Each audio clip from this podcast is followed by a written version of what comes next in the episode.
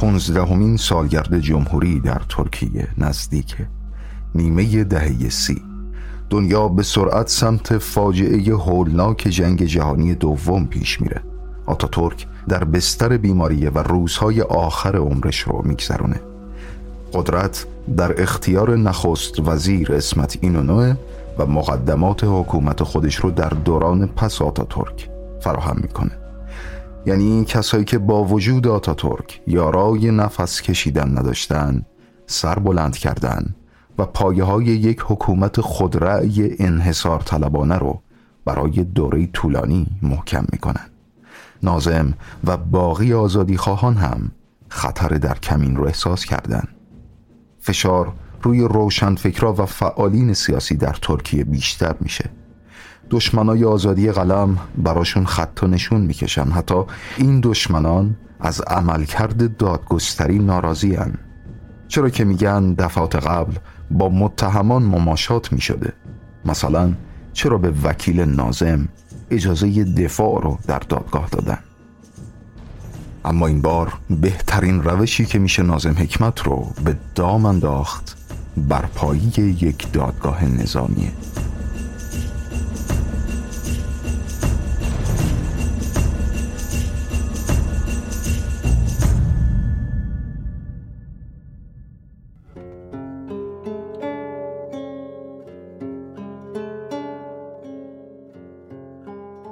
سریال رادیویی نازم حکمت قسمت 18 هم و حامد کیانی که در ساخت این برنامه ها که حاصل روزها تحقیق و ترجمه است دلخوش به پیام ها و دریافت نظرات شماست و صحبت از امیدواری و زندگی در دوران تاریکی ها در جمع دوستانتون بویژه و صحبت از دوران زندگی نازم حکمت و رادیو حکمتانه.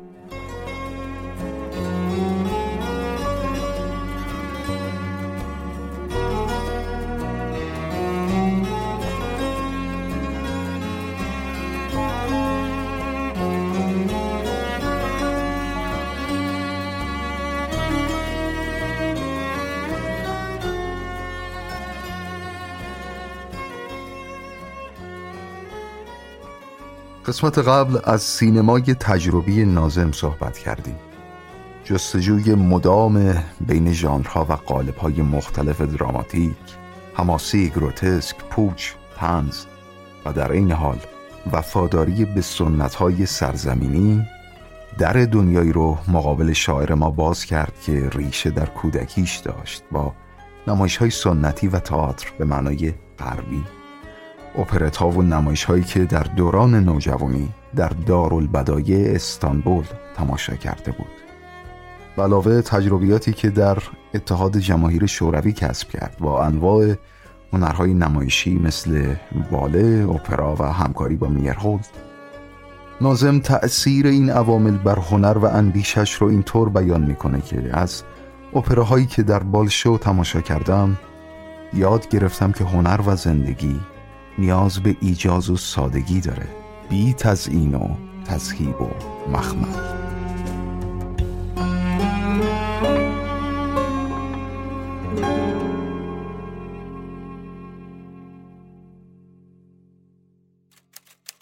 غروب چهارشنبه سی دسامبر 1936 نهم دی ماه 1315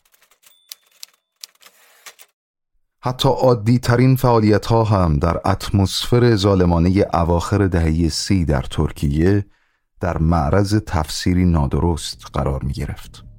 نازم بعد از ترک استودیو ایپک فیلم به قهوه خونه که همیشه درش رفت آمد می کرد رفت. کلاهش رو برداشت روی میز گذاشت. به روزنامه نگاه کرد و روی کلاهش گذاشت.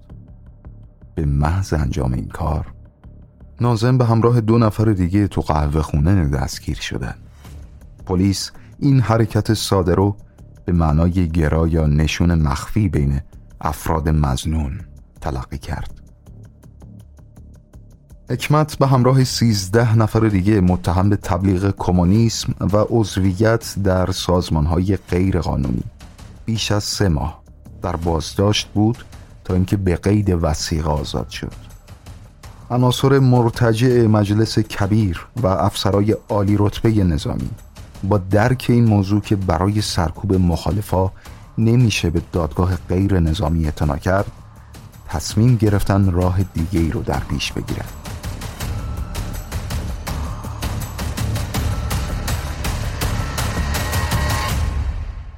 مدارس نظامی برای بچه های باهوش از طیف گسترده ای از اقشار اجتماعی از جمله خانواده های فقیر روستایی و شهری جذاب بود و رقابت شدیدی برای ورود به این مدارس وجود داشت چرا که این مدارس فرصت تحصیلی ممتاز و معتبری رو فراهم می کرد و در ثانی هزینه ها توسط دولت تأمین می شد. اواخر دهه سی رده های بالای ارتش ترکیه تحت تاثیر آلمان و ایتالیا ارتجاعی عمل می کردن.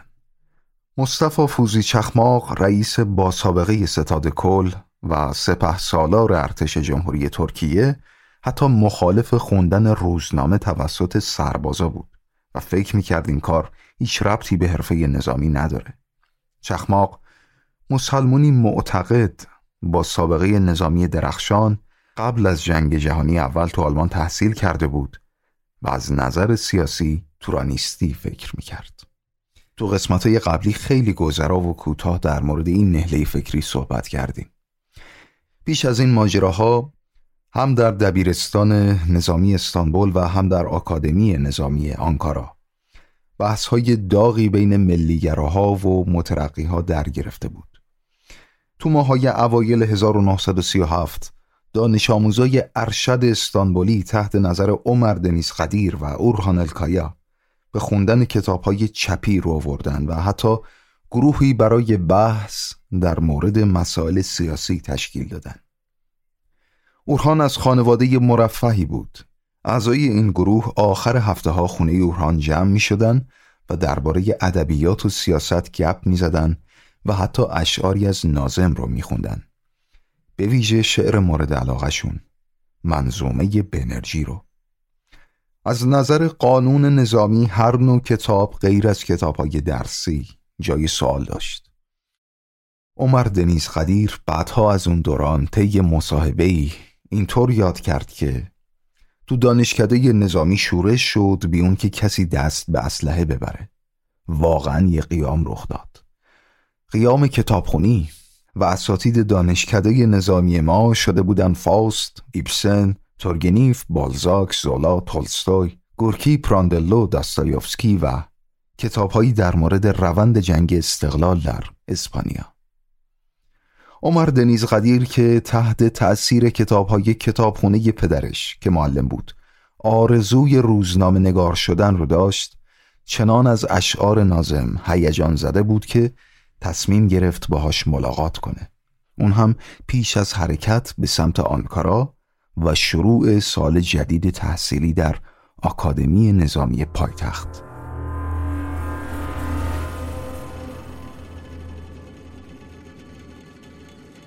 اکتبر 1937 عمر دنیز به سراغ نازم در ایپکفیل میره و میگه من و دوستانم تو مدرسه نظامی همیشه آثارتون رو می‌خونیم و با بحثای ایدئولوژیک دانشمون رو تعمیق می‌کنیم.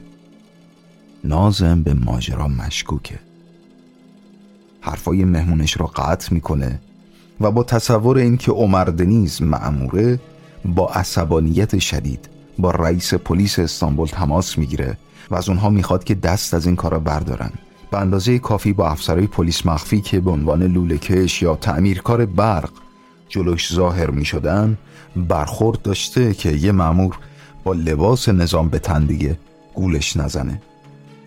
عمر دنیز گفت که از رفتار زننده نازم تو این دیدار مکدر میشه اما باز سه ماه بعد دسامبر 1937 حوالی ماه رمزون قبل از سفر به آنکارا مجددا تصمیم می‌گیره که این بار سراغ نازم رو جلوی در خونش بگیره و تلاش مجددی رو برای نزدیکی با شاعر محبوبش داشته باشه.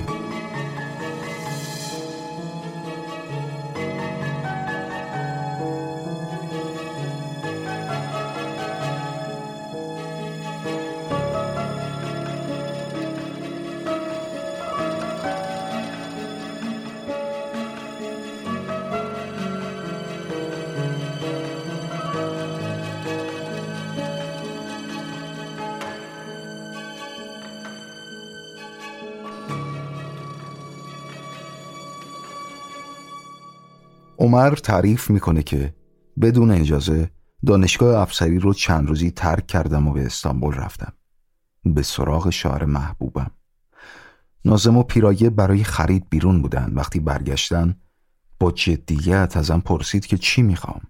گفتم چند ماه پیشم که همدیگر رو دیدیم قصد تحسینتون رو داشتم. اما چند روزی هست که کتابی رو می‌خونم که قسمت هایی داره که متوجهش نمیشم و ازتون سوال دارم. فویرباخ چرا اواخر عمر نمی‌خواست به مارکس و انگس نزدیک شه؟ و مهمتر از همه وقتی سربازای جوان از مدرسه نظامی فارغ تحصیل میشن چی باید یاد بگیرن؟ نازم با احتیاط به سالام جواب داد که جواب سوالاتون رو می‌تونید تو هر دایرت المعارفی پیدا کنید. من نه محققم نه معلم فلسفه و نه اقتصاددان. در عوض به این دانشجوها توصیه می‌کنم اصول ششگانه قانون اساسی رو مجددا مطالعه کنن و مطلع باشن حالا من از شما می‌پرسم آدرسمو از کجا آوردین؟ پلیس؟ نمی‌خوام دیگه ببینمتون لطفاً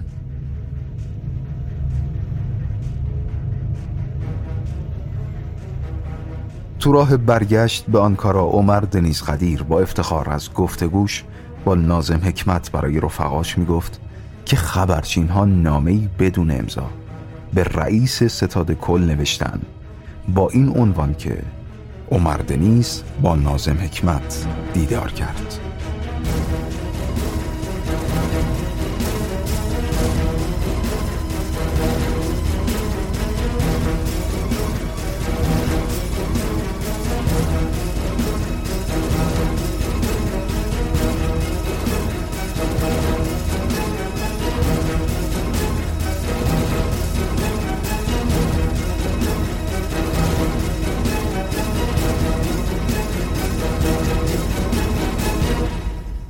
چشم جهان به مسکو و دادگاه های فرمایشی استالین خیر است.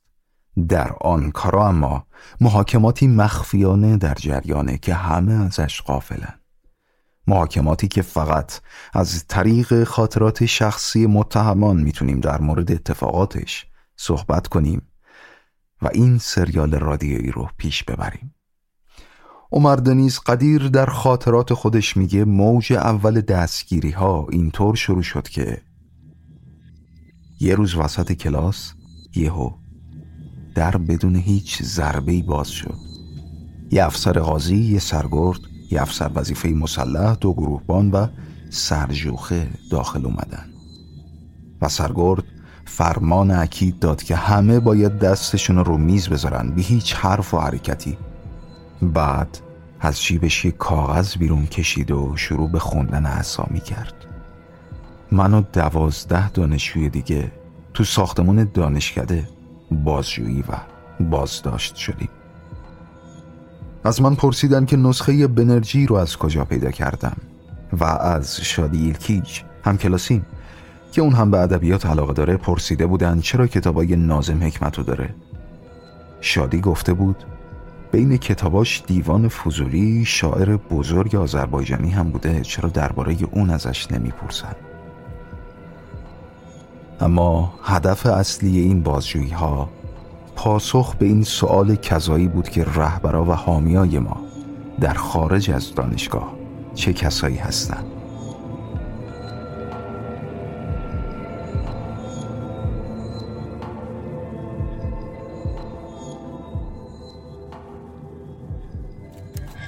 17 ژانویه 1938 27 دی ماه 1316 شب زمستانی استانبول. نازم خونه نیست. پیش پسراموی خودش جلال الدین رفته تا درباره پروژه یه مجله ادبی جدید صحبت کنن در خونش زده میشه و پلیس برای دستگیریش اومده. قبل از اینها هم پلیس به ایپک فیلم یورش برده بود ولی پیداش نکردن خونه تفتیش شد و کتاب ها یادداشتها و تمام اون چه که به شاعر ما مربوط میشه مصادره و خودش هم ساعتی بعد توسط چهار افسر پلیس دستگیر میشه.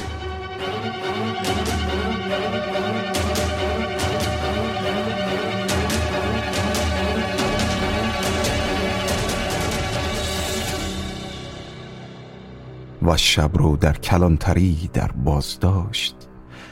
وقتی به یاد نحوه خاموش کردن اون چراغ تو کلبه اسمیری میافته حتما به این فکر می‌کنه که این بار به چه بهانه‌ای دستگیرش کردن. اون که حالا دیگه عضو حزب هم نیست.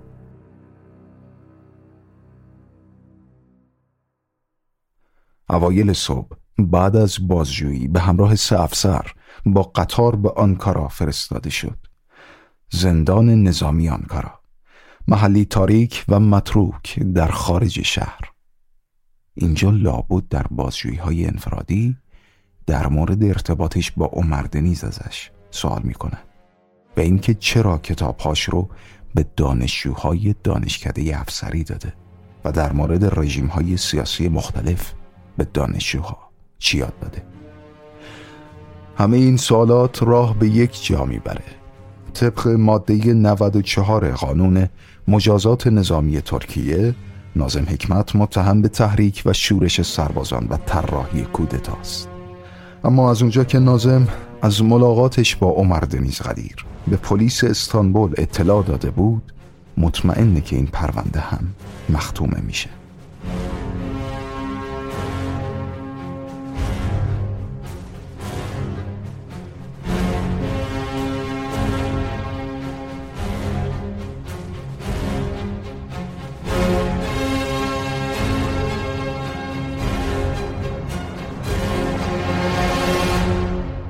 دو ماه میگذره. هیچکی نمی‌دونه کجاست. جلیله مادرش دیوانوار به هر دری می‌زنه و سراغ پسرش رو می‌گیره تا اینکه پیداش می‌کنن. به آن کارا میرن و با آشنایی که از قدیم تو دریاداری داشتن اجازه چند دقیقه صحبت رو با نازم گرفته. اون هم با حضور رئیس بازداشتگاه نظامی. وقتی 28 ژانویه به نازم اجازه نوشتن نامه داده شد برای پیرایه نوشت.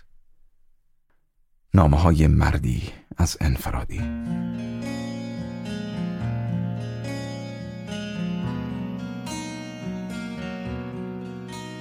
نامه اول. ترجمه رضا سید حسینی و جلال خسروشاهی.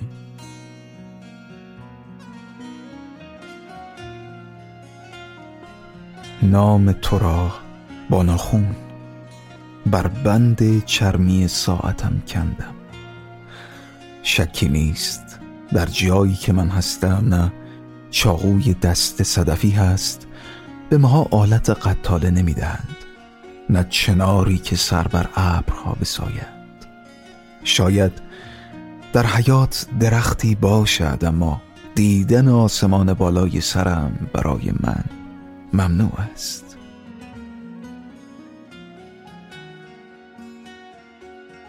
اینجا غیر از من خانه چند انسان دیگر هم هست نمی‌دانم.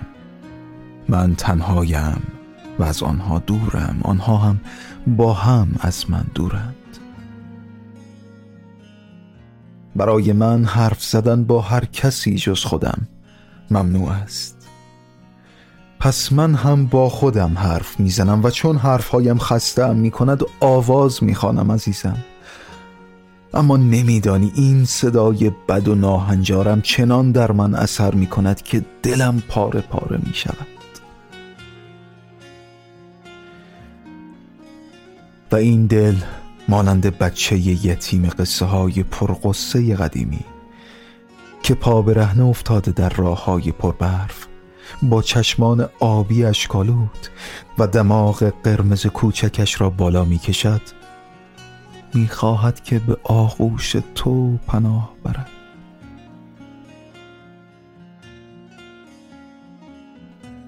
در این لحظه از اینکه او این همه ضعیف این همه خودخواه و این همه انسان است خجالت می‌کشم.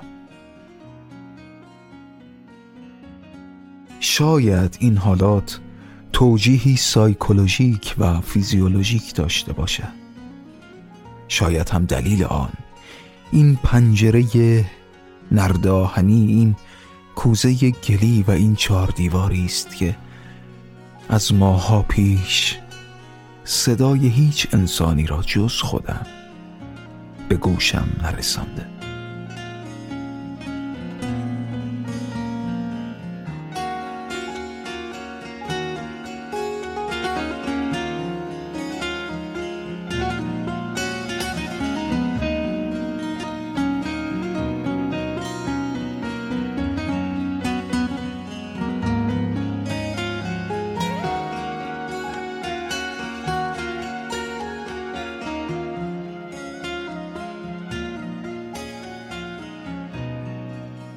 نامه سوم.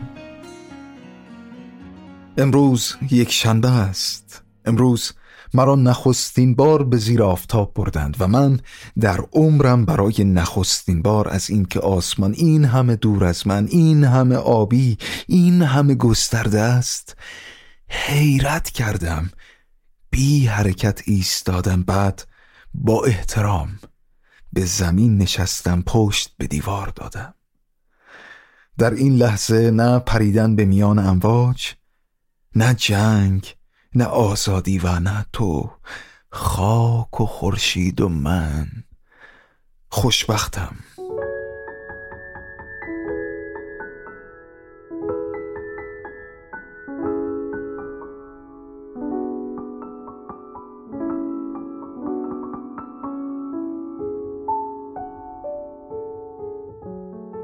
اما یکی از معدود نامه هایی که پیرایه در جواب این نامه های نازم نوشته رو هم بخونیم.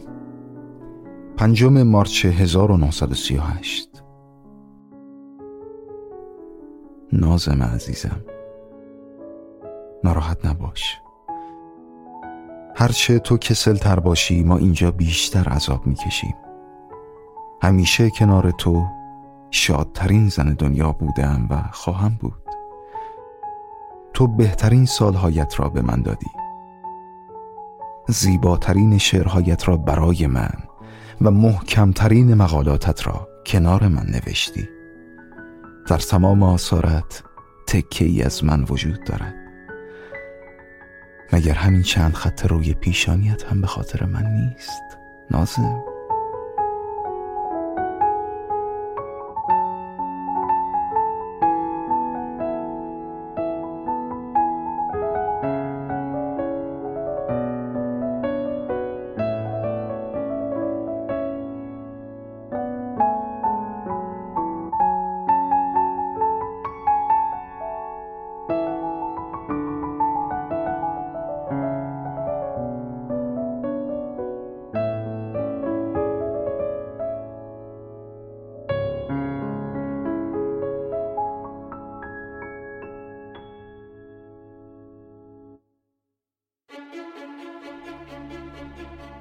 جراید و روزنامه ها تو همین روزها خبر از بازداشت عدهای از دانشجوهای دانشگاه افسری رو منتشر می‌کنن و تیتر می‌زنن که توطعه بزرگ برملا شد. توطعه شورش در نیروهای مسلح به سردمداری نازم حکمت.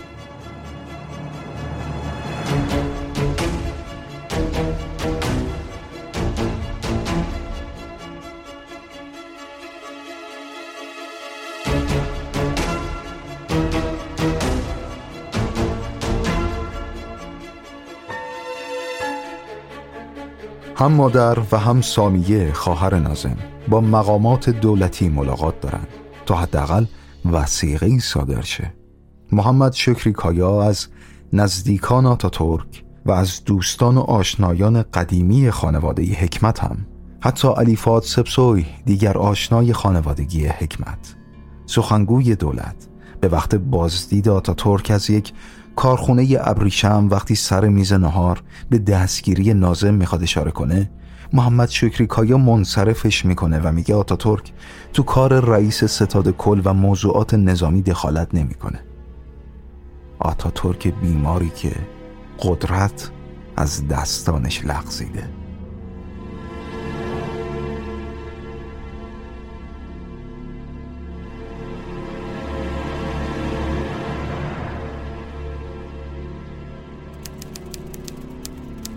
اول مارچ 1938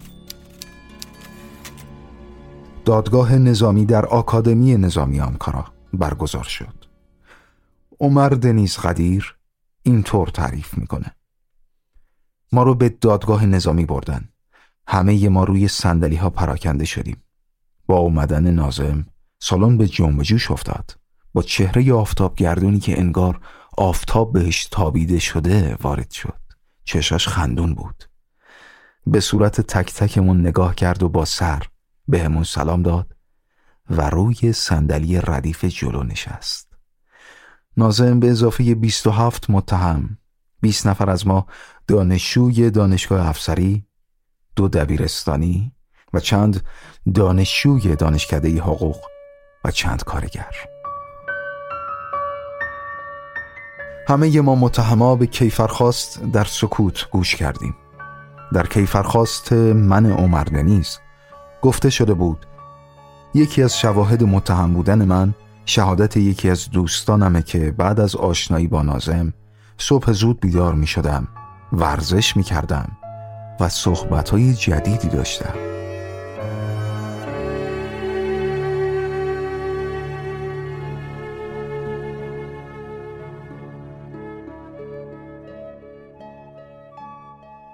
بعد نازم اولین کسی بود که از خودش دفاع کرد. گفت دو بار با من عمر دنیز دیدار داشته که هر دوبار منو دعوت نکرده و یک بارش رو حتی به پلیس گزارش داده.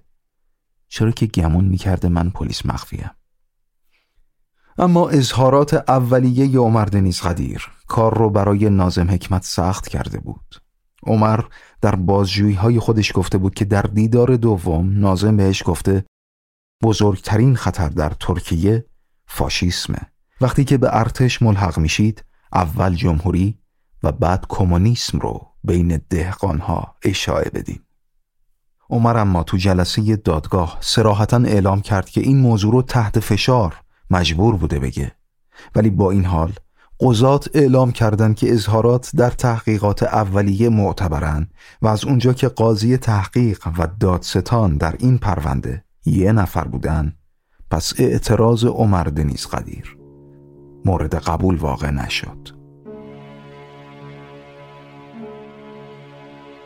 در پایان چهار روزی که برای دفاع متهمان در نظر گرفته شده بود همه برای آخرین بار در دادگاه حاضر شدند.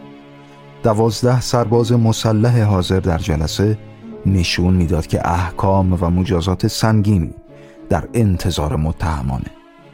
نازم به اتهام تحریک به شورش ارتشیان به 15 سال و عمر دنیز به 9 سال حبس محکوم شد اما چون تو اون دوران عمر قدیر کمتر از 21 سال سن داشت حکمش به 7 و نیم سال تقلیل پیدا کرد و 23 نفر از 27 متهم باقی تبرئه شدند. نازم حکمت تو اون دوران طی نامه‌ای برای مادرش جلیل خانوم نوشت تنها جرم من نازم حکمت بودنه. ظاهرا آقایونی که تو جایگاه قاضی نشستن فقط می‌خوان از زنده به گور کردن من لذت ببرن.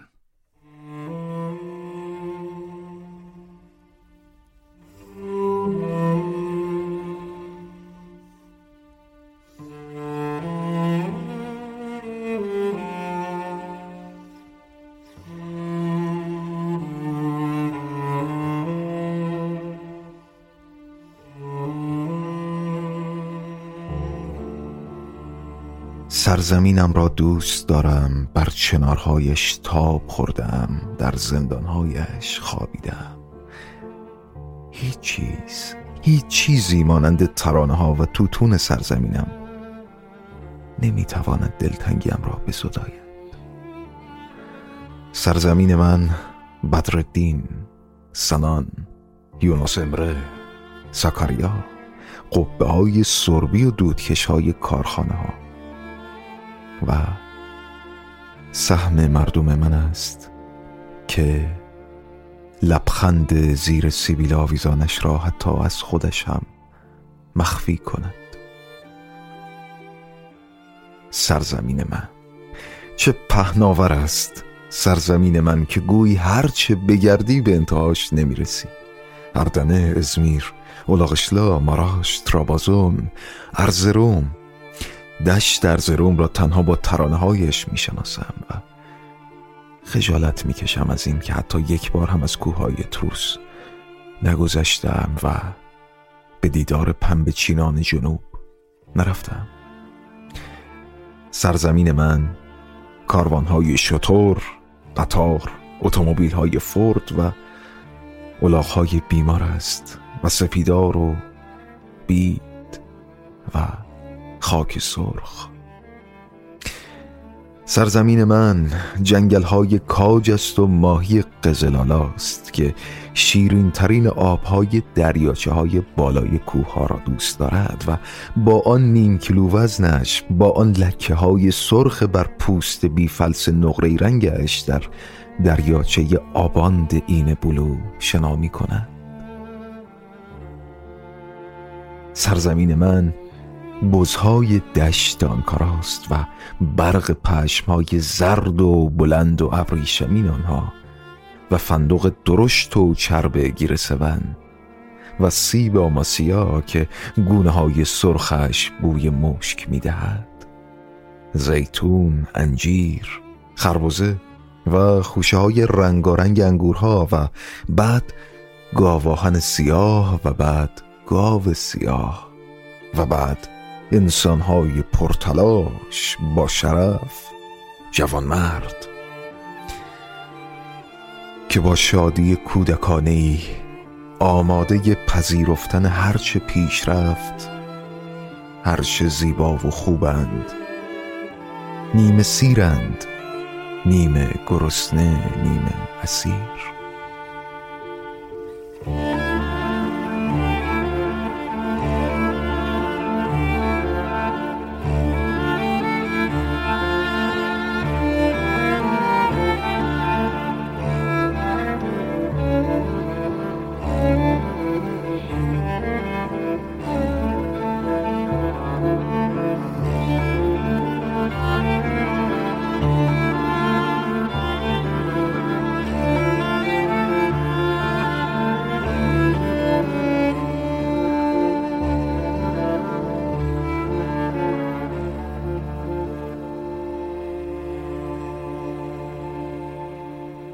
در کنار هم قرار گرفتن این متهمان به شورش در زندان کنار نازم گذران زمان رو کمی قابل تحمل تر می کرد. اونها اجازه داشتن به حیات زندان برن و کنار چشمه و زیر سنوبر و عقاقیا جمع شن. سیگار کشیدن از تفریحات این چند نفر بود. نازم اصرار داشت که ارزون ترین سیگار رو بخرن و تمام اینها منبع الهام شاعر ما بود. به علاوه گپ زدن با باقی زندانیا آواز خوندن و البته صحبت از نویسندگان و هنرمندانی که تحسین نازم رو داشتن.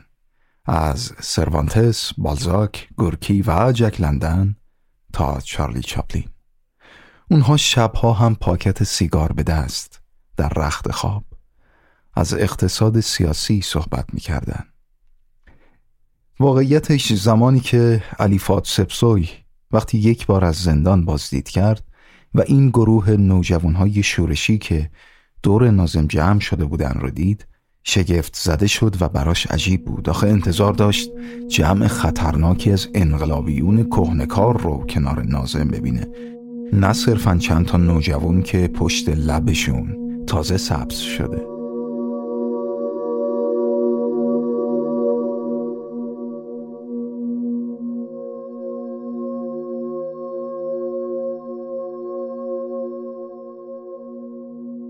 درباره مرگ. بفرمایید بنشینید دوستان خوش آمدید صفا وردید. می‌دانم وقتی که من در خواب بودم از پنجره وارد سلول من شدید.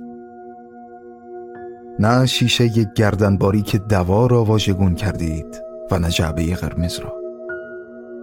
با روشنایی ستاره در چهره هاتان بالای سرم ایستادید و دست به دست دادید. بفرمایید بنشینید دوستان خوش آمدید.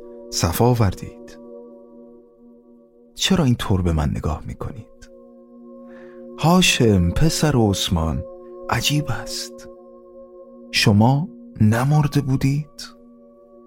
وقتی که به یک کشتی انگلیسی زغال بار می کردید همراه پشته زغال ها در ته انبار جرس صغیر کشتی نعشتان را بیرون آورده بود و پیش از ساعت پایان کار سر سیاهتان با خون سرختان شسته شده بود. چه کسی می‌داند چه دردی کشیده بودید؟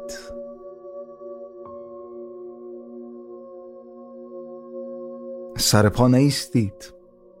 بنشینید. من خیال می کردم شما مرده اید از پنجره به سلول من آمدید. در چهرهاتان روشنایی ستاره ها خوش آمدید. صفا وردید یعقوب از ده یالار نور چشمم. سلام. مگر شما هم نمرده بودید؟ مگر شما بچه ها را با تب و گرسنگی رها نکردید و در یک روز بسیار گرم تابستان؟ در گورستان بیبرگ؟ زیر خاک نرفتید. پس نمرده بودید. و شما احمد جمیل نام نویس با چشم خودم دیدم که تابوت شما را در گور میگذاشتند. و گویا تابوت کمی از قد شما کوتاهتر بود. آن شیشه را ول کن احمد جمیل هنوز دست از عادت سابقت بر نداشتی؟ آن شیشه دواست شیشه عرق نیست. برای اینکه روزی تنها پنجاه قروش بگیری تک و تنها. برای فراموش کردن اینها چقدر مشروب خوردی؟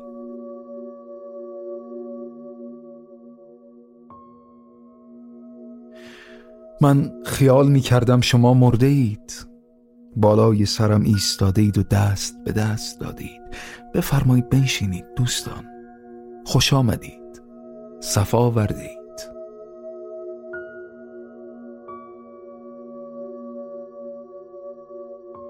یک شاعر قدیم ایرانی گفته است که مرگ عادل است. شاه و گدا را یکسان می‌برد. هاشه چرا تعجب می‌کنی؟ هرگز نشنیده ای برادر که شاهی در یک انبار کشتی بین پشته زغال ها بمیرد. یک شاعر قدیم ایرانی می‌گوید مرگ عادل است. یعقوب نور چشمم چه خوب خندیدی. وقتی که زنده بودی هرگز اینطور نمیخندیدی. ولی صبر کن حرفم تمام شود. یک شاعر قدیم ایرانی می‌گوید مرگ شیشه را ول کن احمد جمیل بیهوده خشمگین نشو. می‌دانم می‌گویی برای این که مرگ عادل باشد باید که زندگی عادل باشد. اما یک شاعر قدیم ایرانی دوستان چرا تنهایم می‌گذارید؟ با این همه خشم کجا می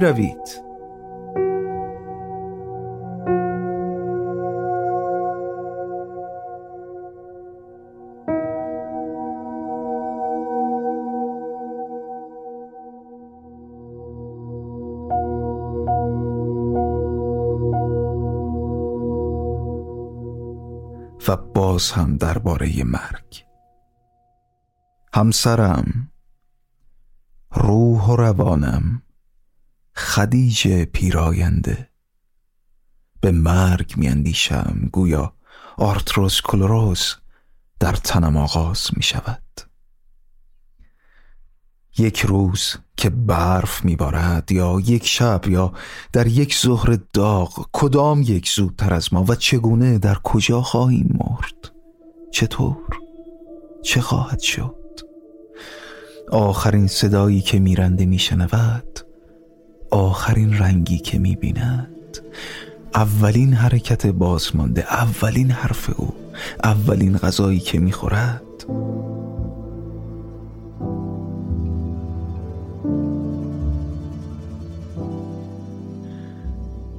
شاید دور از هم خواهیم مرد. خبر با گریه و زاری خواهد آمد یا در لفافه خواهند گفت و بازمانده را تنها خواهند گذاشت و خواهند رفت و بازمانده در ازدهام مردم گم خواهد شد. و این یعنی زندگی عزیزم. و تمام این احتمالات در سال 1900 و چند ماه چندم روز چندم ساعت چند. همسرم روح و روانم خدیجه پیراینده. به مرگ میاندیشم. به زندگی گذشتم میاندیشم. اندوه زده راحت و خودخواهم. هر کدام زودتر هر طور در هر کجا که بمیریم می توانیم بگوییم که من و تو زیسته ایم هم دیگر را و بزرگترین آرمان انسانها را دوست داشته ایم و در راهش جنگیده ایم می توانیم بگوییم که زندگی کرده ایم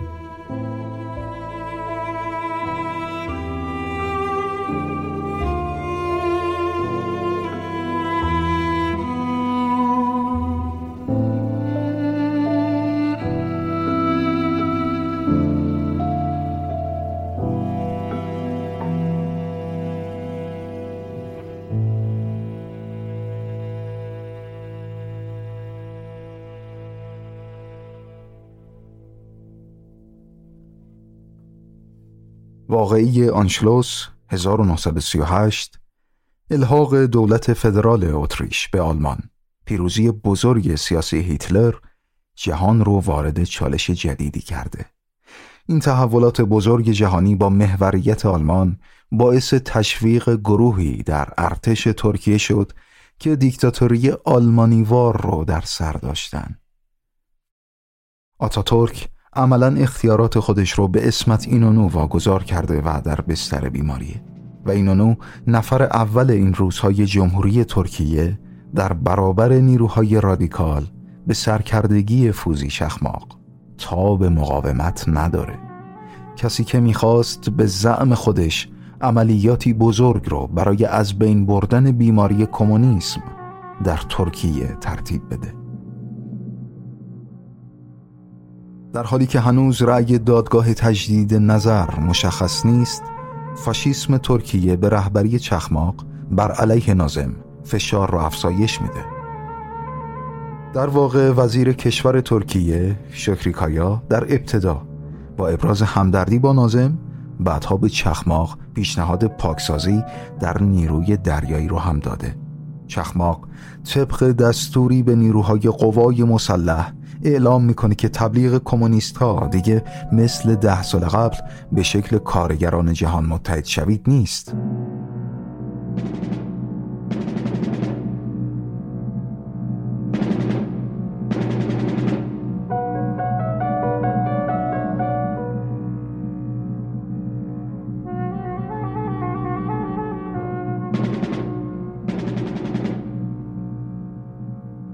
حال هر گونه تبلیغ و فعالیت کمونیستی در مجلس کبیر جرمنگاری و به قانون اساسی اضافه شد. رهبرای فعالیت های زیرزمینی کمونیستی مثل حکمت کیویم جیملی که تو قسمت قبل شنیدیم که نازم رو مورد شدیدترین انتقادات قرار داده در روز اول ماه می دستگیر میشه. کریم کورجان هم نوجوان 19 ساله ای که تو مغازه ساعت فروشی پدرش در استانبول کار می‌کرد. در حال خرید کتابی از کیویم جیملی بود که بازداشت میشه که در بین کتابهاش کتابهای نازم رو هم داشت. کریم در اظهارات بازجویی تحت فشار خودش گفته بود که کتابهای نازم رو به برادرش هیدر که افسر تکنسین نیروی دریایی بوده میرسونده. در بازجویی ها و مصادرهای اقلام کریم عکسی از هیدر هم کنار سیفی تکدیلیک افسر دیگه ای از این کشتی پیدا شد. سیفی هم مورد بازجویی قرار گرفت که منجر به بازداشت و دستگیری های گسترده شد که از جمله اونها شخصیتی بود به اسم کمال تاهر جوان شاعر پیشهی که بعدها با قرابت و راهنمایی های نازم به یکی از بزرگترین نویسندگان ترکیه بدل شد و دلیل دستگیری کمال برادرش نوری بود که تو نیروی دریایی خدمت می‌کرد.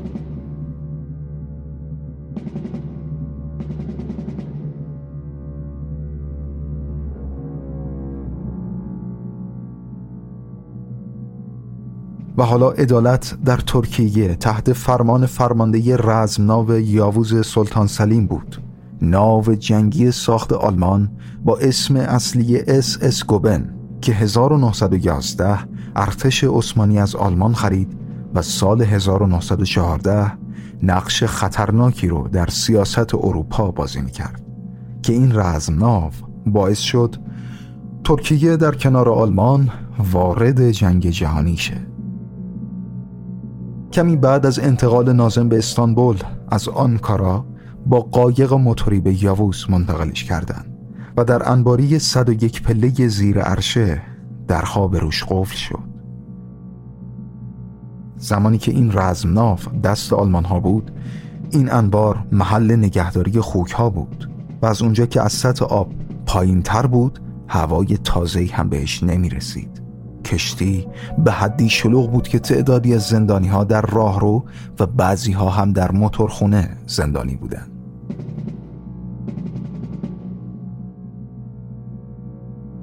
وقتی که یاووز پر از زندانی شد کشتی دیگهی به اسم ارکین زندانی ها رو تو خودش جا داد که شرایط ارکین از یاووز هم سختتر بود و ازش به عنوان دادگاه و زندان افراد مهمتر استفاده شد که نازم به این کشتی منتقل شد.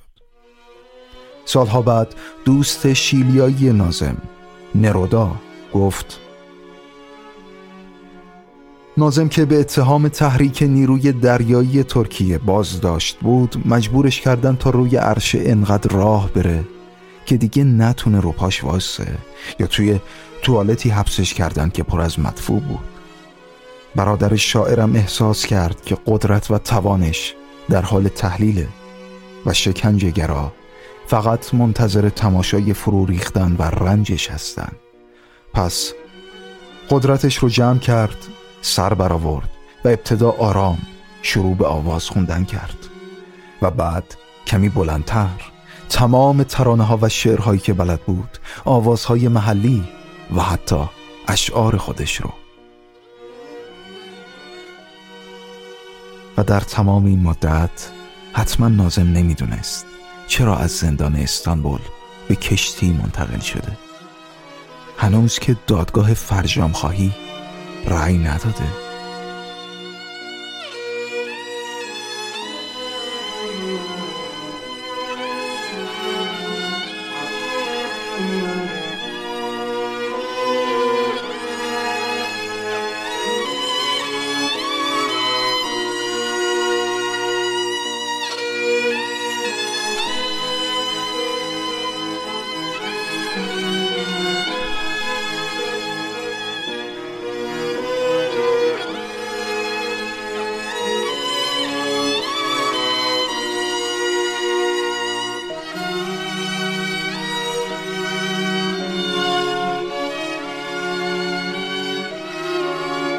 اینکه چه در انتظار شاعر ما خواهد بود رو در قسمت های بعدی این مجموعه دنبال کنیم. بهمن ماه 1402 حامد کیان رادیو حکمتانه.